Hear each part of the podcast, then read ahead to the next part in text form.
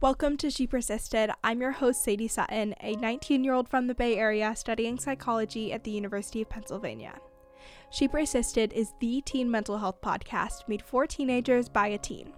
In each episode, I'll bring you authentic, accessible, and relatable conversations about every aspect of mental wellness.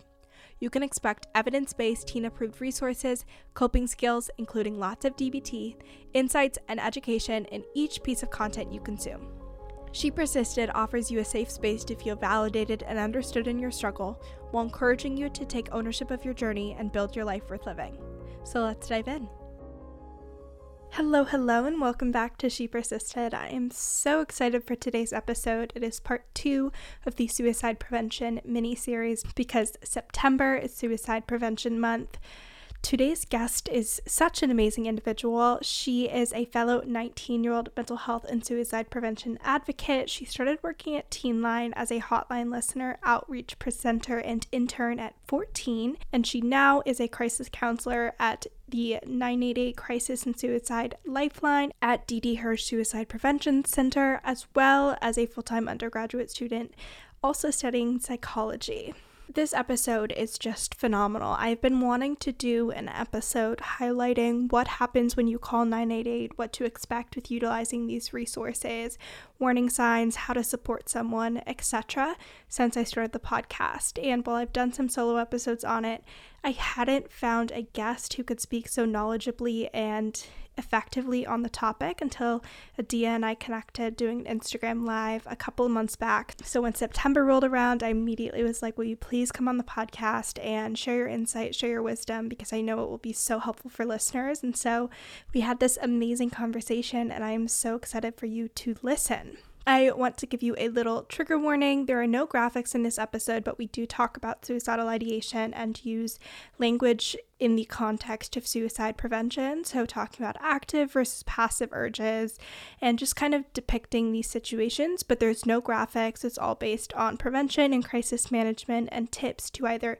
navigate this yourself and call a crisis center or support someone struggling. So, if you either yourself are struggling or someone in your life is, I highly recommend giving this episode a listen. There's so much wisdom here and just so, so much hope for the suicide prevention industry and the direction that we're moving in as a society. So I really hope you enjoyed this conversation as much as I did.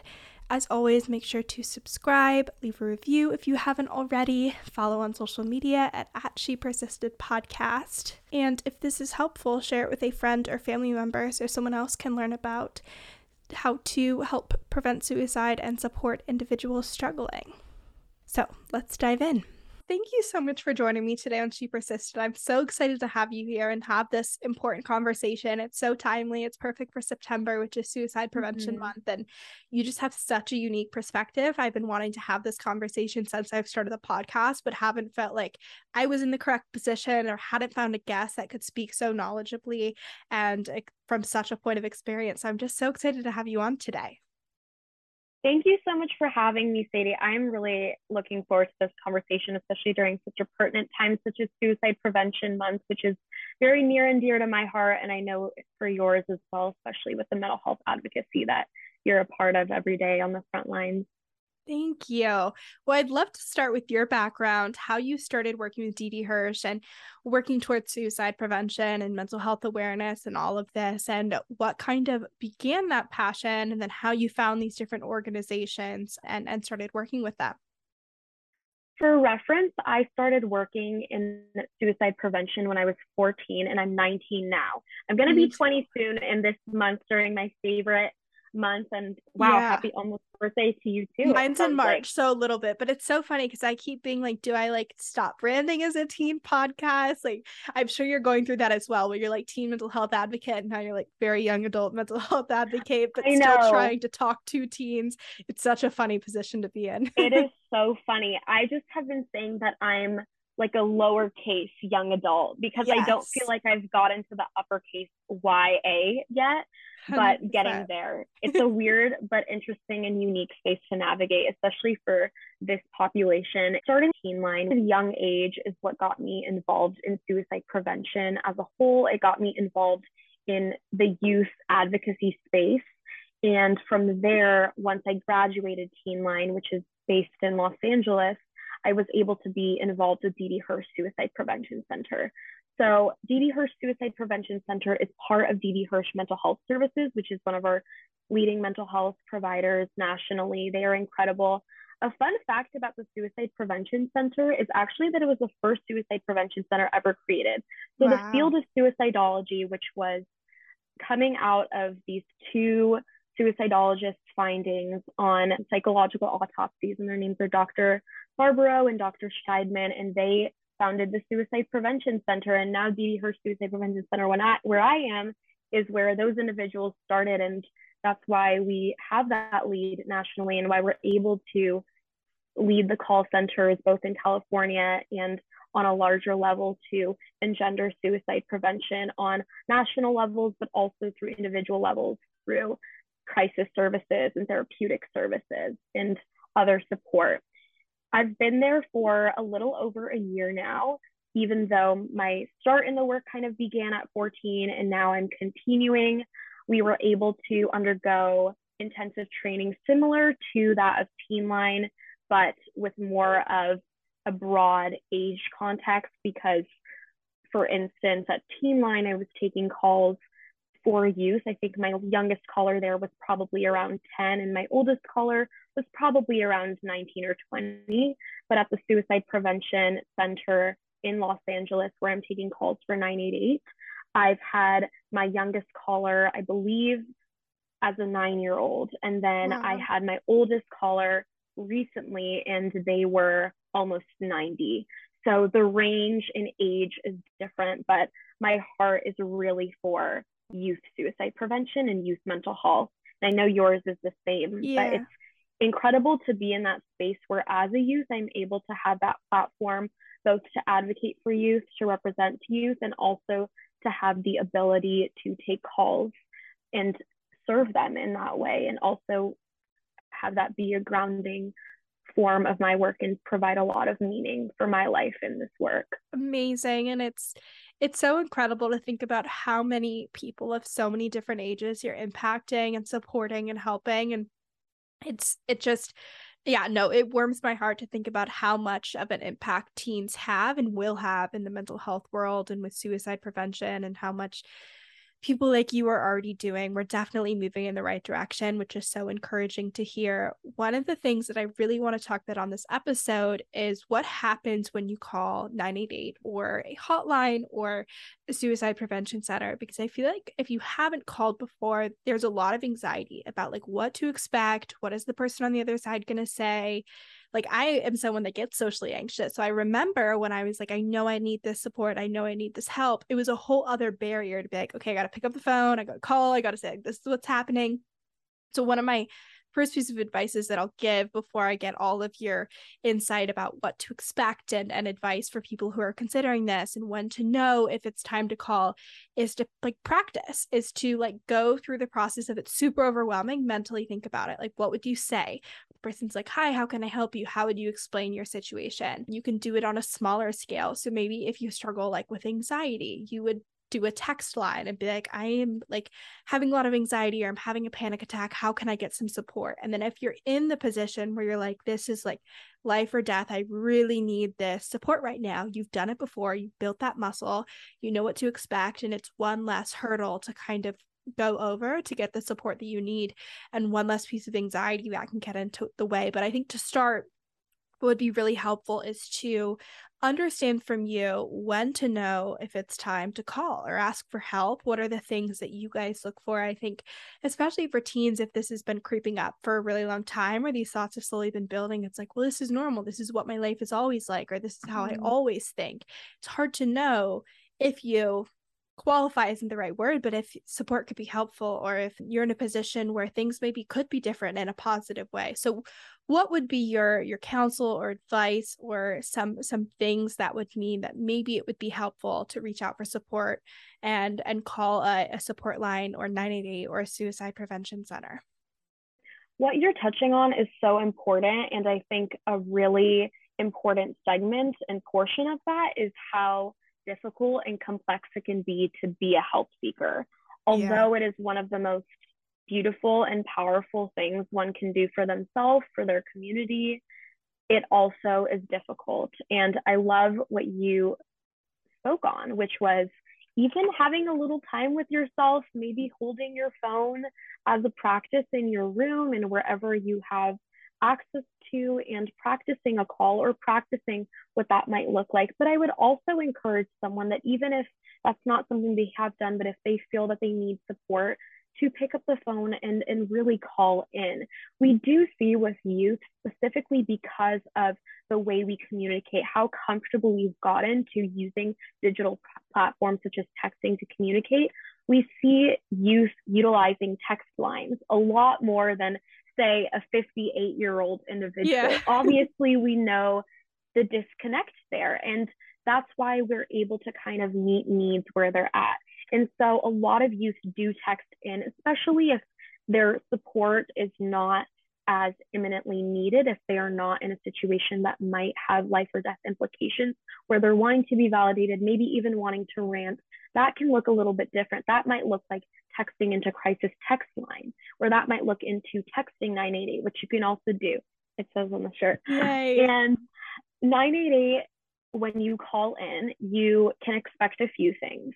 And a few of those things are really rooted in the power of active listening and of receiving and giving empathy. So when someone calls in, they don't have to necessarily engage in this long, complex, ongoing conversation where they have to say a lot or where they have to feel the need to explain everything in their life because this is more imminent support. This is support that is supposed to be more temporary, right? Because long term support might look like psychotherapeutic support. It might look like going to support groups. It might look like being involved in the community. It might look like other supports that are maybe more culturally accepting and competent for their systems that they are able to thrive in. However, when you are calling into 988, which by the way is the lifeline that you can call into for mental health crisis, substance use crisis, and or suicidal crisis. It can be all of the above, or it can be one of those. And then you can also call into 988 if you are worried about a loved one. And we also see this being especially unique and distinct to youth, which I know we'll talk about in a little bit. But I do want to mention that with the youth having this special way of connecting to, to their peers, we do see that in research that is going off about peer based support, we see youth being the first individuals, peers being the first individuals, friends being the first individuals that their peers, their friends as youth will turn to. And when we know that, we can also feel burdened by that at times. And so, this is another reason why we really want the messaging surrounding 988 to be accurate in that you can call if you are in that imminent crisis, but you can also call on behalf of someone else. If you're noticing some warning signs, the ones that we'll talk about in a bit, or if you're noticing that a friend is talking about suicide, if you are even concerned, you're able to call on behalf of them as well. We see that with parents calling in for youth. We see that for youth calling in for parents. There's so many different relational dynamics to which that can be impacted. But if someone does call into 988, they can expect us asking a few statistical questions such as their name and age. And sometimes people don't feel comfortable giving their name. They might, you know, my name is Adia. I might call into somewhere and say my name is Allison, and that's completely fine. Having a name is really just so we can have something to refer to you to. And when I personally, when I speak, I use people's names. Like when I'm speaking to you, Sadie, I use your name. And so that's a big reason why, just to build relational support, just to build rapport and build trust with the counselor and with the listener and have that be reciprocal. And then we ask for age usually, and a lot of times people don't want to share that as well. That's completely okay. A big reason, however, that we do ask for age is so that we can know what resources to really support someone with. So, for example, if someone in 12th grade in high school is calling in and they are talking about how anxiousness and or an anxiety disorder has been affecting them, we can kind of assume there being exacerbated stressors relating to maybe being a senior in high school and having those impacts on their health and well-being. Whereas if someone who's calling in who's a little younger or a little older might be calling in speaking on something else we can just better understand the person and the situation. And then we also do ask questions for risk assessment and all of those are related to safety because suicidality is a spectrum because it can go anywhere from passive morbid ideation to imminent suicidal crisis and we get calls all throughout that spectrum. We really want to assess where someone is on that and make sure that they're staying safe and make sure that we can support them de-escalate that crisis reduce risk meet them where they're at and support bring support and refer to more long-term ongoing support Today's episode is brought to you by Teen Counseling. Teen Counseling is BetterHelp's branch of therapy specifically for teenagers. They have over 14,000 licensed therapists within their network. If you are struggling with suicidal ideation or supporting someone struggling, therapy can be a really great use- resource to have in your toolbox. It was helpful for me when I was in both of those positions, and it truly changed my life. It saved my life, and it just can be, again, an amazing resource to have in either supporting someone and having someone to support you as well or when you are struggling, having a, a professional to give advice as far as resources, how to shift thoughts and behaviors and mood and all those kinds of things. So, if you would like to check out teen counseling, you can go to teencounseling.com slash she. You will fill out a survey about what you're hoping to work on, whether that's school, stress, depression, anxiety, suicidal ideation, anything and everything. And then teen counseling will match you with a therapist that specializes in that area. From there, you can start meeting with your therapist via talk, text, or video counseling. And if it's not a match at first, it's super easy to switch therapists and meet with someone new. So if you would like to check out teen counseling, you can use the link in today's show notes or go to teencounseling.com slash she persisted. Do you want to do a little like role play, pretend I'm calling, and we can like walk through it for listeners who are like, okay, I understand the vague idea, but I would feel better if I've heard it before and they know what to expect? Totally. Totally. Awesome okay, I'm going to go back to middle school Sadie, who's very depressed, definitely mm-hmm. on that mm-hmm. suicide spectrum. All right, so dialing, I've dialed 988. Pick up. What's the first thing that happens? Suicide Prevention Center crisis line. This is Adia. What's your name? Hi, I'm Sadie. Hi, Sadie. Thank you so much for calling in. How old are you? I am 16. I am in high school. Okay. And are you calling about yourself today or someone else? I'm calling about myself. I'm feeling really overwhelmed and I feel like I'm having more suicidal thoughts than I normally do. And I'm just not really sure how to cope with them. And I, I think I need some help. Okay, that's completely valid. Thank you so much for sharing that. I can understand that it would be incredibly difficult to be walking through that type of suicidal ideation right now. And I know that you said that you're having thoughts of suicide. And so I'm wondering do you have a plan for how you're going to kill yourself? No, I just feel like I'm thinking a lot of the time that I just really don't like the life that I'm living. And I just feel like it would be easier and less overwhelming if I didn't have to go through this anymore. And I I don't really have a plan. I just don't really feel like I want to be alive anymore. Yeah, so when we are talking about that, essentially what we would do is a lot of active listening, a lot of validating. A lot of times, individuals, when they're calling in the hotline, so for example, when you called, a lot of youth will be crying or, or might even be having a panic attack. And so we will kind of go through strategies to where we can ground the individual, help ground the individual, help collaborate with individual on mindfulness at least temporarily so that we can get to a place where we can be calmer and where we can talk about what's going on and we will de-escalate the crisis. We can talk about what suicidal ideation look like looks like. Again that's why we i asked you about plan and if someone were to talk about their plan and they did have a distinct plan then we would ask about means. And if they have means for that plan. From there, we would ask about access to means, availability of means.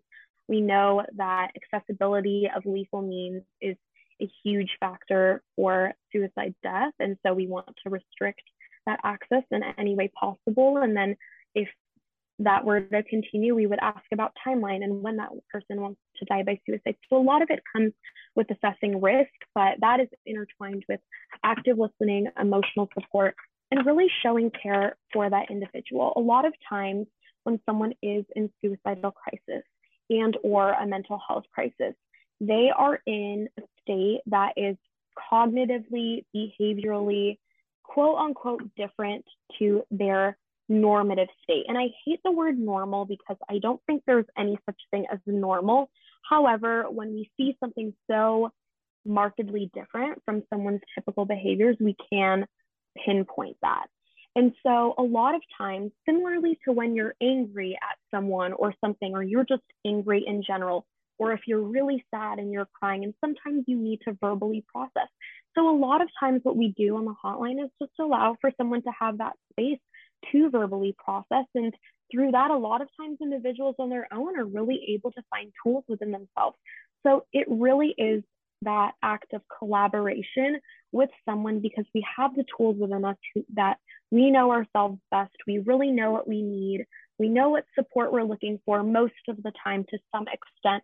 So it's about helping someone in the midst of that. And then another really big aspect of that, especially when we're talking about suicidal ideation, is this idea of suicidal ambivalence. Suicidal ambivalence really accentuates this idea that someone has such uncertainty about their suicidality. So there is a part of them that really wants to not be here anymore. And there's also a part of them that wants to live. And what we do is focus, of course, on the validation of someone's ideation and the depth and the humanity and emotionality and the difficulty that comes alongside that.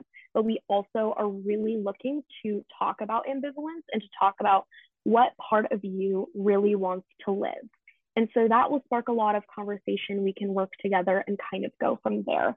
But that's not comprehensive. I think it's important to acknowledge as well that we don't have a script. There are some things that we ask for safety, but we don't have a script. There's nothing perfectly we say that will ever fix, quote unquote, fix someone. We're not looking to fix anyone. What a call looks like is an individualized, personalized level of support.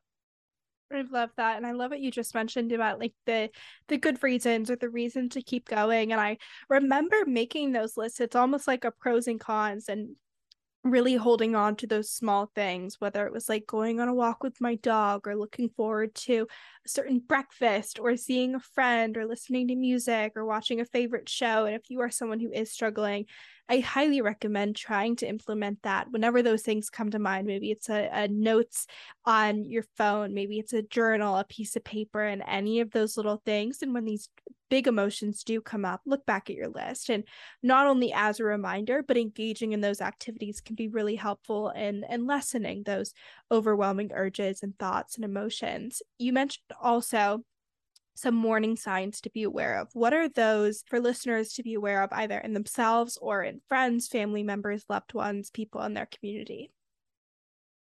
Noticing the suicidality within ourselves and or the suicidality within others especially as a member of the youth community can be scary to say the least yeah.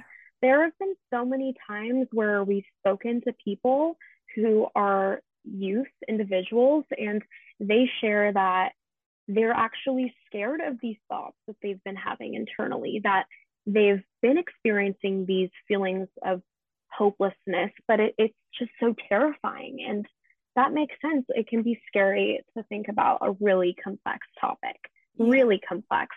And it can also be difficult when someone you love or someone you care about, someone you want for them to trust you with, with these pieces of information to be telling you that they are suicidal or exhibiting these warning signs. But it is very important that we recognize them, but also that we don't stop at recognition and that we don't stop at noticing, but that we continue with action, we continue with care, and we continue with some form of assessment and referral for that person.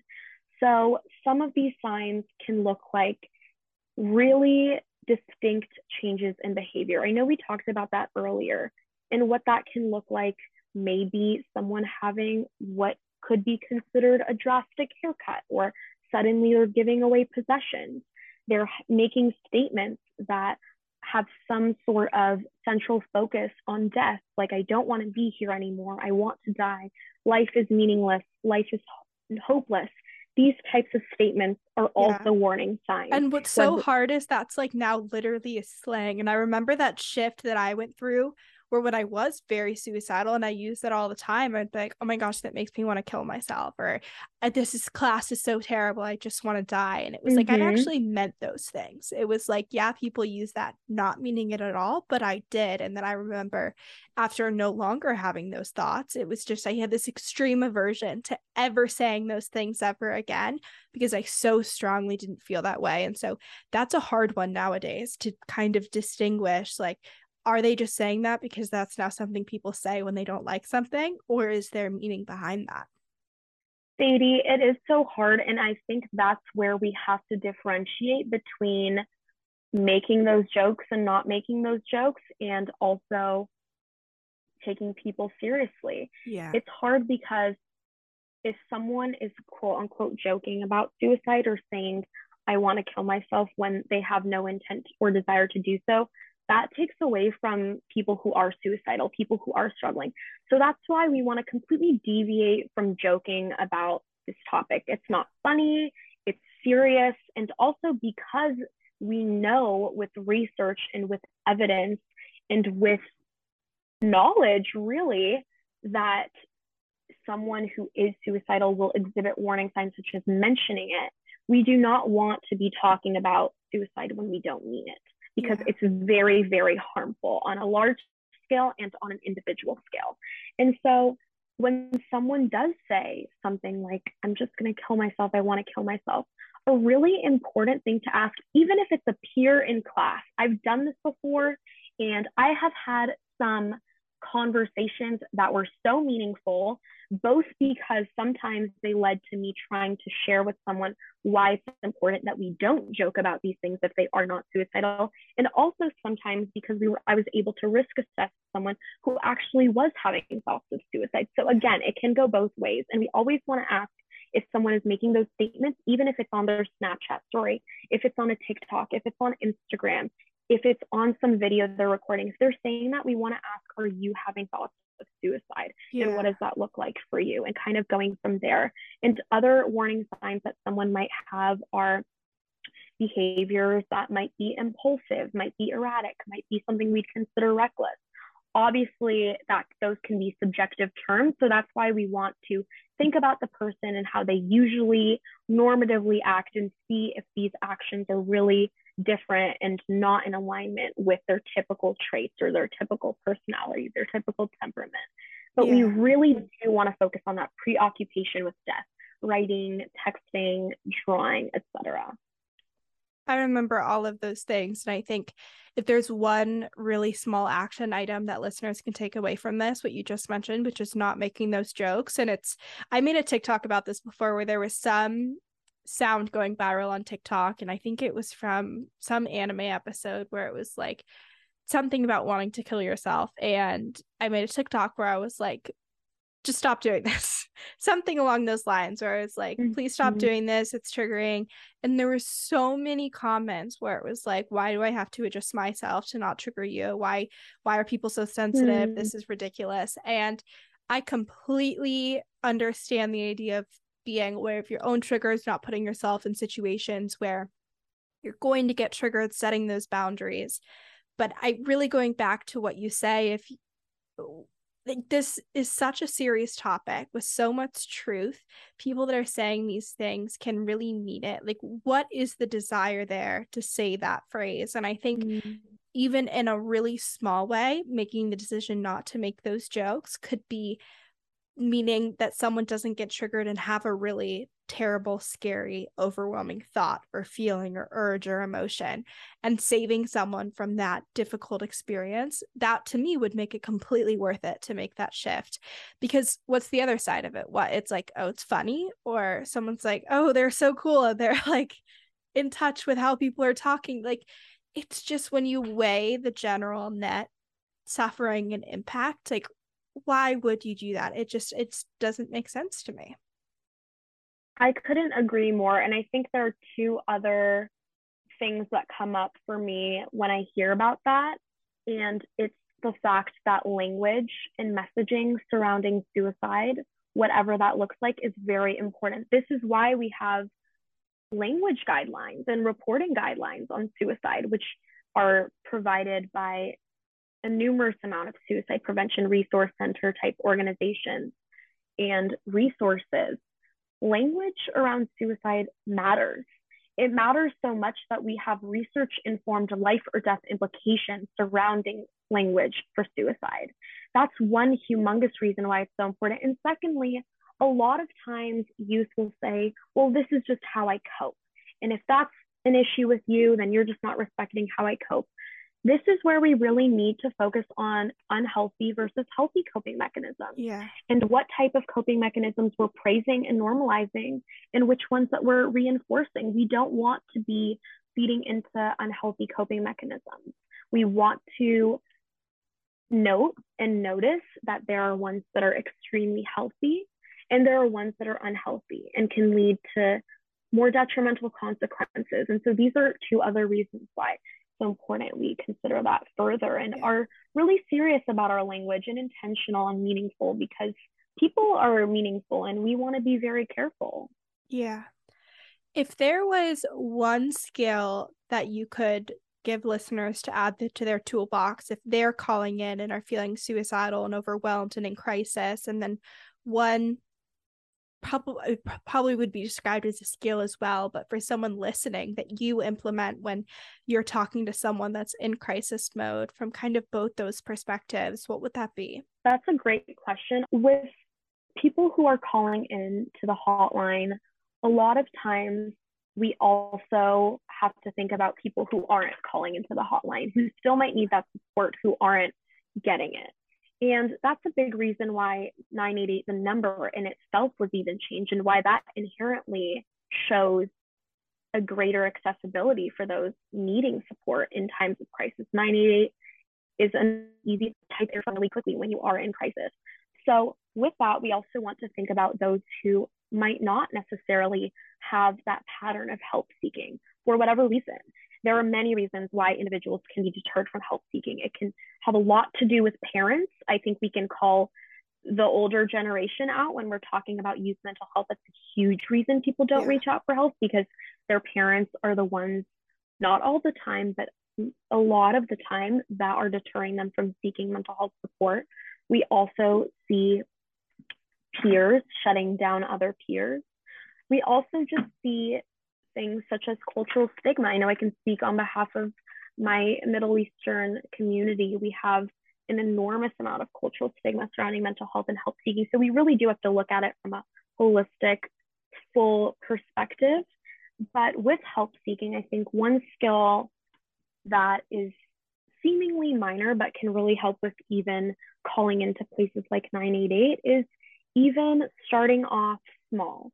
So if someone is in school, starting by asking their teacher for help on an assignment, or starting by asking someone, and again, these are asking people who are trustworthy, who are safe, but asking safe people for even what might be considered small things. Asking a friend for help, hey, can you help wash my car? Something small. Yeah having that pattern of asking for help when when needed to people who are going to support you who are caring and who are equipped to do so that can be really important and then in other times we can if you're kind of wanting to learn how to help seek again because 988 is not a first resort in terms of mental health support if someone is kind of just wanting to talk about mental health as a general, that may not be the place to go to call into yeah. 988. This is what we want to reserve for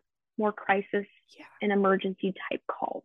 However, we have things such as warm lines we have things such as mental health organizations. We have a lot of online school resources. counselors, teachers, yes. family friends, parents, hopefully. Yes. So many people that are becoming more equipped and being able to listen. And, and your pediatrician is a huge one people don't always think Absolutely. of. Absolutely. Yeah.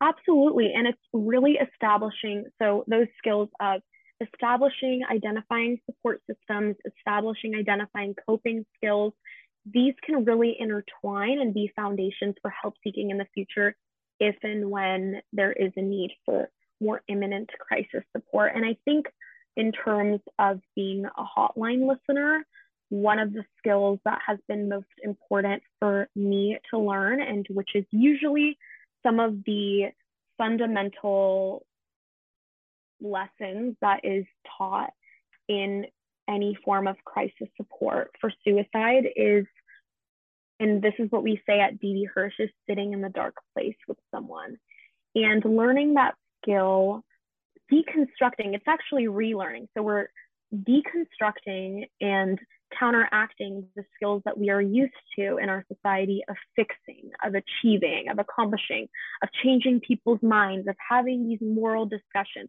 Not that there isn't a time and place for that, but in the field of suicide prevention and the field of crisis support, what someone is looking for is for another person to sit in the dark place with them. And at Didi Hirsch, at the Suicide Prevention Center, and also within the 988 Lifeline network, there are like 200 call centers across the country. Within the network, this is a huge, huge part of suicide prevention and support that we are touching on is sitting in the dark place with someone and having empathy, not wanting to necessarily try and fix someone. A lot of people, when I tell them that I am a crisis counselor, because I think that in, in itself is a form of adv- advocacy, talking about yeah. how I am, am a counselor, because when we know that talking about suicide in a righteous and accurate way, marked by correct information and storytelling, can reduce suicide stigma. And that's what I try to do as well through even talking about being a crisis counselor. I have always been asked, oh, so what is that magic statement or that magic question, question that you ask or say that just stops people from being suicidal? And I see the sentiment with that. I also see that there is an underlying layer of hopefulness and even wishful thinking that we really want to have. But in actuality, someone can be affected by suicidality and have even passive morbid suicidal ideation for a long period of time, but be able to have coping mechanisms and support systems and even ability to help seek that can help them through. We don't know how long that might last. So yeah. sitting in the dark place rather than trying to have some magical Fix. statement yeah. marked by toxic positivity, instead really walking with someone in a realistic but hopeful way. Yeah, I love what you mentioned there with both of those. I think one of the biggest misconceptions with mental health is that you either like have the skills and the ability to navigate life's challenges or you don't and if you don't you have these thoughts these emotions these diagnoses and it's just not the case. Like it's all about building that muscle of coping and asking for help and listening to others and being engaged in your community and like you mentioned doing that work before you really need it. Like you mentioned calling 988 is a last crisis resort. Like you need help. You don't know where else to go so, what can you put in place before then if you ever do struggle with suicidal ideation or are in a mental health crisis or are struggling to regulate your emotions? What can you do before you get to that point to cope with those things, whether it's like, okay, I'm going to practice my deep breathing, or I'm going to have a list of coping skills I've heard work really well, or these are the people I can call if I know I'm overwhelmed. All of these different things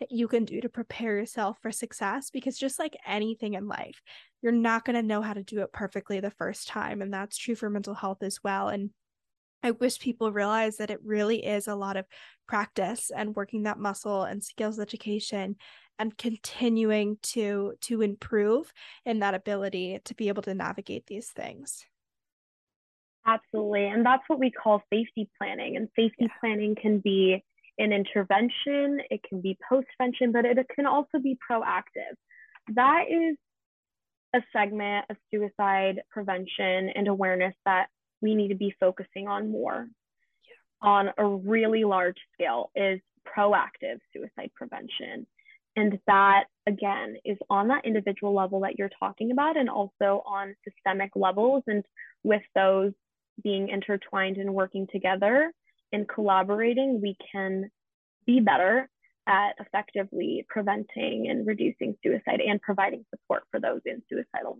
crisis and need. Today's podcast episode is brought to you by Waveform Social. I have been busy, busy, and we are starting a new social media management company specifically for podcasters. So, everything that you see me doing with promoting She Persisted, I am now offering to fellow podcasters. So, to get super specific with you, that means podcast web design and development monthly social media management, or monthly podcast marketing management, all done for you, making your life easier so you can post so you can focus on podcast interviews and episodes and leave the marketing to the professionals. So if you are interested in improving your podcast presence on TikTok, Instagram Reels, Pinterest, and YouTube Shorts, in addition to your podcast website and email marketing strategy, go ahead and send an email to hello at waveformsocial.com. Again, that is hello at waveformsocial.com, or check out the link in today's show notes. Is there anything else that comes to mind that you hope to see within the, the suicide prevention world and the mental health community in the next year, five years, 10 years? shifts that you hope to see, improvements to be made, ways that we're having this conversation from being in this world for for now many years? I really am hoping for a much larger emphasis on suicide prevention specifically. Yeah. Even within the mental health world, we have so much lack in knowledge surrounding suicide prevention in clinicians who have suicide prevention, suicide special support, and backing. And we need more emphasis on suicide prevention within the mental health field for sure. We, I'm hoping that we move away, especially in terms of suicide in the media world. We move away from alarmist language, fatalist language. For example, we're constantly talking about the pandemic or the epidemic or skyrocketing of suicide. And we don't use we in the suicide prevention world we don't use those words because those words are alarmist and they have this fatalist type of messaging that clouds suicide prevention and the topic with a level of pessimism and hopelessness that we want to divert from. Yeah. So we have to be moving away from that type of languaging we also have to move away from the glorification and romanticizing of suicide, whether this is again on individual levels where we are not posting TikToks that is romanticizing or glorifying mental illness and or suicide. Yeah. And then that also comes with larger media groups with 13 reasons why. News 13 yeah. reasons why is an incredible example and I would encourage anyone to look into the research that was done following 30% increase in adolescent yes. suicides. Yes. And there's multiple seasons. Like it just blows my mind.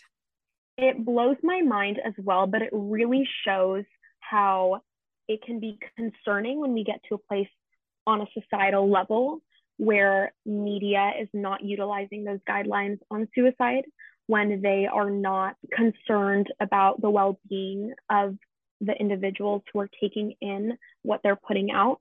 And also, this comes naturally, unfortunately, with our shift towards commercializing and crowding the mental health space, which is incredibly prominent right now.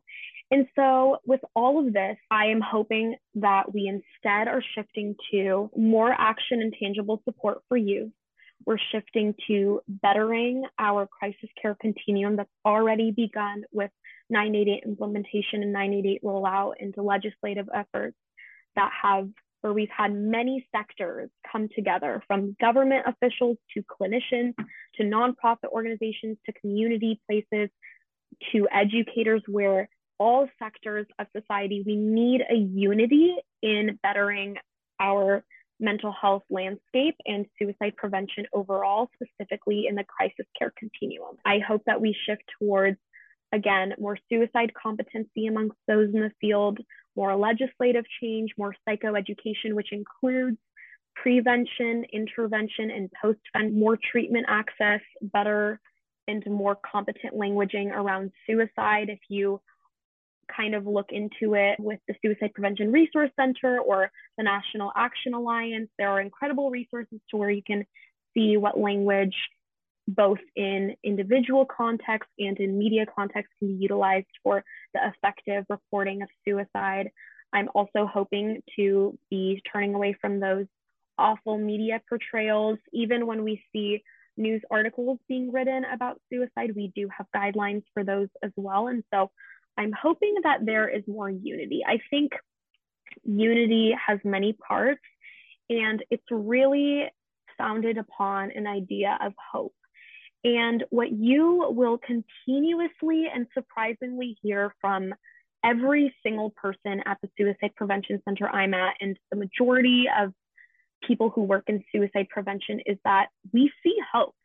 We really see hope. We see hope through statistics, where right now we are actually seeing what a lot of people don't know is a decrease in suicide. Our most recent 2020 CDC statistics show a 3% decrease in suicide, especially because rates have been historically and statistically rising. It is important to note even the hope in suicide t- statistics and how they have decreased recently. Yeah. So we want to be focusing As on that. mental also- health rates rise, which is huge. More people are struggling, huge. but they're coping more effectively and they're getting access to more resources and and the ways that they're choosing to deal with these things is is for the better, which is amazing. Yes, and we've been having better care for those who have lethal means and reducing access. Those strategies have been incredible. Also, anytime that we have worked on our reporting and languaging on suicide, that has been extremely effective. So I am hoping that the future of the mental health world does have that emphasis on suicide prevention, especially as we know the majority of people who die by suicide had a diagnosed and or a diagnosable mental health issue. I think about 96% when they were kind of taken for psychological autopsies. We see that. So we do need to have the emphasis on suicide prevention in the mental health field, but I want to further emphasize the need for hopeful suicide prevention that is not marked by toxic positivity, but also not marked by fatalism and pessimism and hopelessness. Yeah we're literally talking exactly about that in my psych my social psychology class. We started by doing this giant like true or false thing and he was like everything you thought was true is wrong. These statistics are not correct. A lot of what we have heard and believed to be true in social psychology either isn't accurate and we were talking about the availability heuristic, which is the idea is that the thing that most easily comes to mind, you increase the or you believe there's an increased chance that it'll happen or it'll happen again. And the things that are front of mind based on the way we've evolved are really negative, intense emotions. And so this is true with women, female murders, which is that you think like, oh my gosh, women are at such a huge threat. Like I thought that. I filled that out on the quiz. I was like, true, women more females get murdered and most serial killers target women false. The vast majority is is men. And serial killers are so far and few between that it doesn't really even add to that that number. But those emotions that that negativity is so huge and overwhelming and shocking that it sits front of mind and then the way that we think about it through the availability heuristic is we think it's more likely to happen and we think that it's more likely to happen again. And so I think having that lens and being aware of that when you're reading these articles, when you're reading these stories, when you're consuming this content, you're just putting yourself in a position where you you think it's more likely to happen and that might not be totally accurate and checking the facts like you mentioned that suicides are decreasing and that though they do get a ton of media attention there's there's a there's a lot more to that that story and that landscape. The last thing that i want to touch on if people are on the mental health side of instagram and tiktok is some interesting posts that were going around about 988 where people were like don't and there was a couple news articles about it as well. My mom sent me one from npr and i was like this is so annoying. I hate this. I'll talk about it on the podcast. But people are posting and being like 988 is not what you think it is. Like it, you get put into a system. It can be really traumatic. And I'd love to get your first impressions there about that post. And then we can kind of unpack that, debunk that myth that's going around because we're both of the belief mental health is health. And if anyone called 911 and was like, Hi, my leg is falling off, you would get an ambulance. You'd go to the hospital. You'd probably get surgery. You'd be in the hospital recover. Like this is the natural course of action. And it just speaks to how we think about mental health as a whole that you wouldn't expect the same course of action to be taken. And then when that does happen you're like whoa what ha-? like no that makes sense. You're getting support you're getting access to resources. So what were your first thoughts impressions when you read that?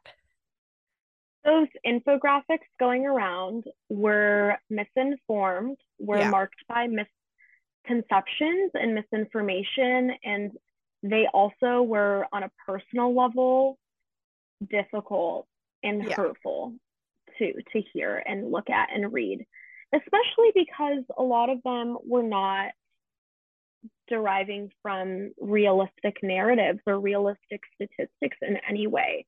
I remember part of that infographic sharing about how 988 was interconnected with law enforcement. This is completely false. There were also other parts of the infographic that were, were talking about how 988 utilizes geo tracking. This is also false. And this information is debunked heavily through our Substance Use Mental Health Services Administration. We have FAQs on that website about 988 through Vibrant, Vibrant Emotional Health, which is the nonprofit administrator of the Lifeline Networks, which debunks a lot of this as well. So it was definitely a unique time because partially in many parts of the landscape, we were promoting 988 and we were sharing about it and we were sharing and about the effects step. it can have on yeah. it. Absolutely. It's a huge step. And we have to look at everything comprehensively. We have to acknowledge the duality of everything. We have to acknowledge the rollout for what it is, which is a next step, but not a comprehensive and final one for successful crisis response. And although 988 legislation is working on universalizing crisis response and ensuring that all 200 plus crisis centers are all on the same page, these crisis centers are individually run by nonprofits which yeah. also shows the deviation we have from law enforcement agencies. We actually do center a lot on community based responses. Only about 2% of lifeline calls are ending in emergency response, and about half of those are voluntary. So it's important to mention that when we are speaking to someone, if someone is in imminent crisis, a lot of times we will get to a place where that person voluntarily goes and seeks emergency support. However, what you were mentioning about the lack of equity between mental health and physical health is that was a huge, huge point you made. We don't we don't view them equally, and we've even seen that with the 988 rollout. And I think another thing with these infographics, with these articles, is that when we are learning about new information, especially specifically in the field of mental health, specifically in the field of suicide, which already is so characterized by stigma and misconceptions and misinformation. We want to ensure that we are going to sources that are reputable, where we're going to the sources where we can rely on. And a lot of times that's not going to be in an Instagram post that doesn't have any resources linked to it, that doesn't have any research articles noted in it. We are going to be having to go to places like the CDC, like the World Health Organization, like the Suicide Prevention Resource Center, like nonprofits in the suicide prevention world that are on the front lines that are doing that work, or even going to that 988 Lifeline web- website, going to Substance Use Mental Health Services Administration website, where we can actually get information and learn about things like 988. Further, it's important to note that 988 is not a new hotline system. The main change with 988 was the number, and it also was legislative efforts and funding towards suicide prevention on a national level to be able to universalize and better crisis response so we can better support individuals. However, this is not a new number. This isn't something that we are just trying out the Lifeline Network, the National Suicide Prevention Lifeline, 1 800 273 8255, also a Logic song. Maybe yeah. he's going to make a new. I saw this thing on Instagram where they, everyone was like, Logic needs to come out with a new song. And it was so funny. True. I was like, should we just make a song? Like, it, it, like a rap? I don't know. It would be really funny. but the Lifeline network has been pre-existing. Yeah. It's just a betterment of the network that has been existing and that research has shown has efficacy, especially in what we do, which again is imminent crisis response. We are not in replacement of therapeutic support. We are not in replacement of cultural networks. We are not in replacement of educators, teachers, any of the nonprofits. We are not in replacement. We are working towards a unified system that can better individuals' well being and that can better support individuals. We are working towards unity, and I think that we need to be focusing on unity as an essential aspect of suicide prevention, especially as we continue and especially as we receive the new statistics that the CDC will put out soon. Yeah, no, I, I love that. And I think another huge thing that was missing in that is how important and crucial a step 988 is taking because the alternative prior was if you weren't aware of the suicide hotline was calling 911 which is what a lot of people did myself my parents included. And that protocol is police fire department ambulance all show up at your house or wherever you are attempt to handle the situation. You're not getting mental health support from mental health co- counselors if you ha- had a plan or were unsafe, you likely would go to an emergency room, experience a hospitalization, which is what was kind of referenced in in this post. And I, I went through that myself. It saved my life. It was very a necessary intervention. It was very helpful. And like you mentioned, the two percent of cases that that sometimes is a necessary and helpful next step. But what 988 does is instead of diverting those calls to police fire engines and ambulances you have trained mental health counselors and knowing exactly what the resources are, what coping skills you can use, what your next steps are, and able to more effectively evaluate where you are on that suicidality spectrum. And so, like, it just it didn't make sense. I was like, you're literally talking about calling 911, not 988. Like, just like it completely missed what an important shift this was and how much more effective and evidence based the resources were becoming as opposed to to what they are before. And the research shows that when mental health professionals are used in these crisis interventions the outcomes are drastically improved than police or, or fire men and ambulance interventions. And so like you said so misinformed so not fact based and really unfortunate that it happened in the rollout of this number and that it got as much attention as we did. But then again, we think about the availability heuristic, we think about these shocking negative emotions, these stories that people have emotional responses to. So they identify with, they share. Feels like it's more likely to happen, even though it's not actually. And I think that's so important to keep in mind and kind of bust that myth at the at the end of this episode. If that's something people were aware of or a question that that came up, I think that was really helpful too kind of explain and give more context to. Absolutely. Well, where can people continue to follow you and continue to work and utilize the resources, of the amazing programs that you mentioned? Totally. You can find me at my three months, I think, old Instagram. I did a really long social media break. That's a whole other podcast yeah. episode in itself but it's Adia Fadaei. I'm Iranian, so it's hard. It's just It'll be in the show notes. I get it. no, we're gonna make everyone just figure it out. but and then a really big resource I always want to refer to with suicide prevention is sprc.org. So simple to remember the Suicide Prevention Resource Center, a literal hub of resources for everything you need with suicide prevention. And then AFSP is one of our leading nonprofits on suicide prevention. My personal heart is, is with Teen Line as well, which is a youth crisis hotline, which youth can call into and potentially volunteer with if they're in that area. And then there's Didi Hirsch Mental Health Services and the Suicide Prevention Center, which of course is another piece of my heart. So these incredible resources are there and they have so much information and they're just waiting for you to tap into them and to look into them.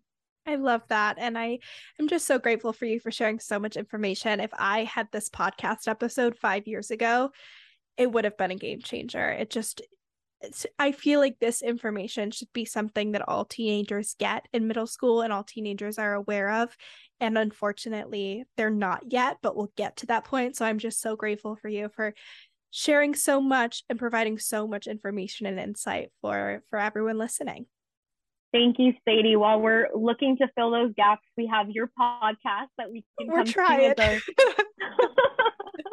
I love your podcast. I literally Thank listen you. to your podcast in my car. I oh, love I love it. I love it. I appreciate that. Well, thank you again. I thank just, you, yeah, I can't wait for people to listen. Thank you so much for listening to this week's episode of She Persisted. If you enjoyed, make sure to share with a friend or family member. It really helps out the podcast.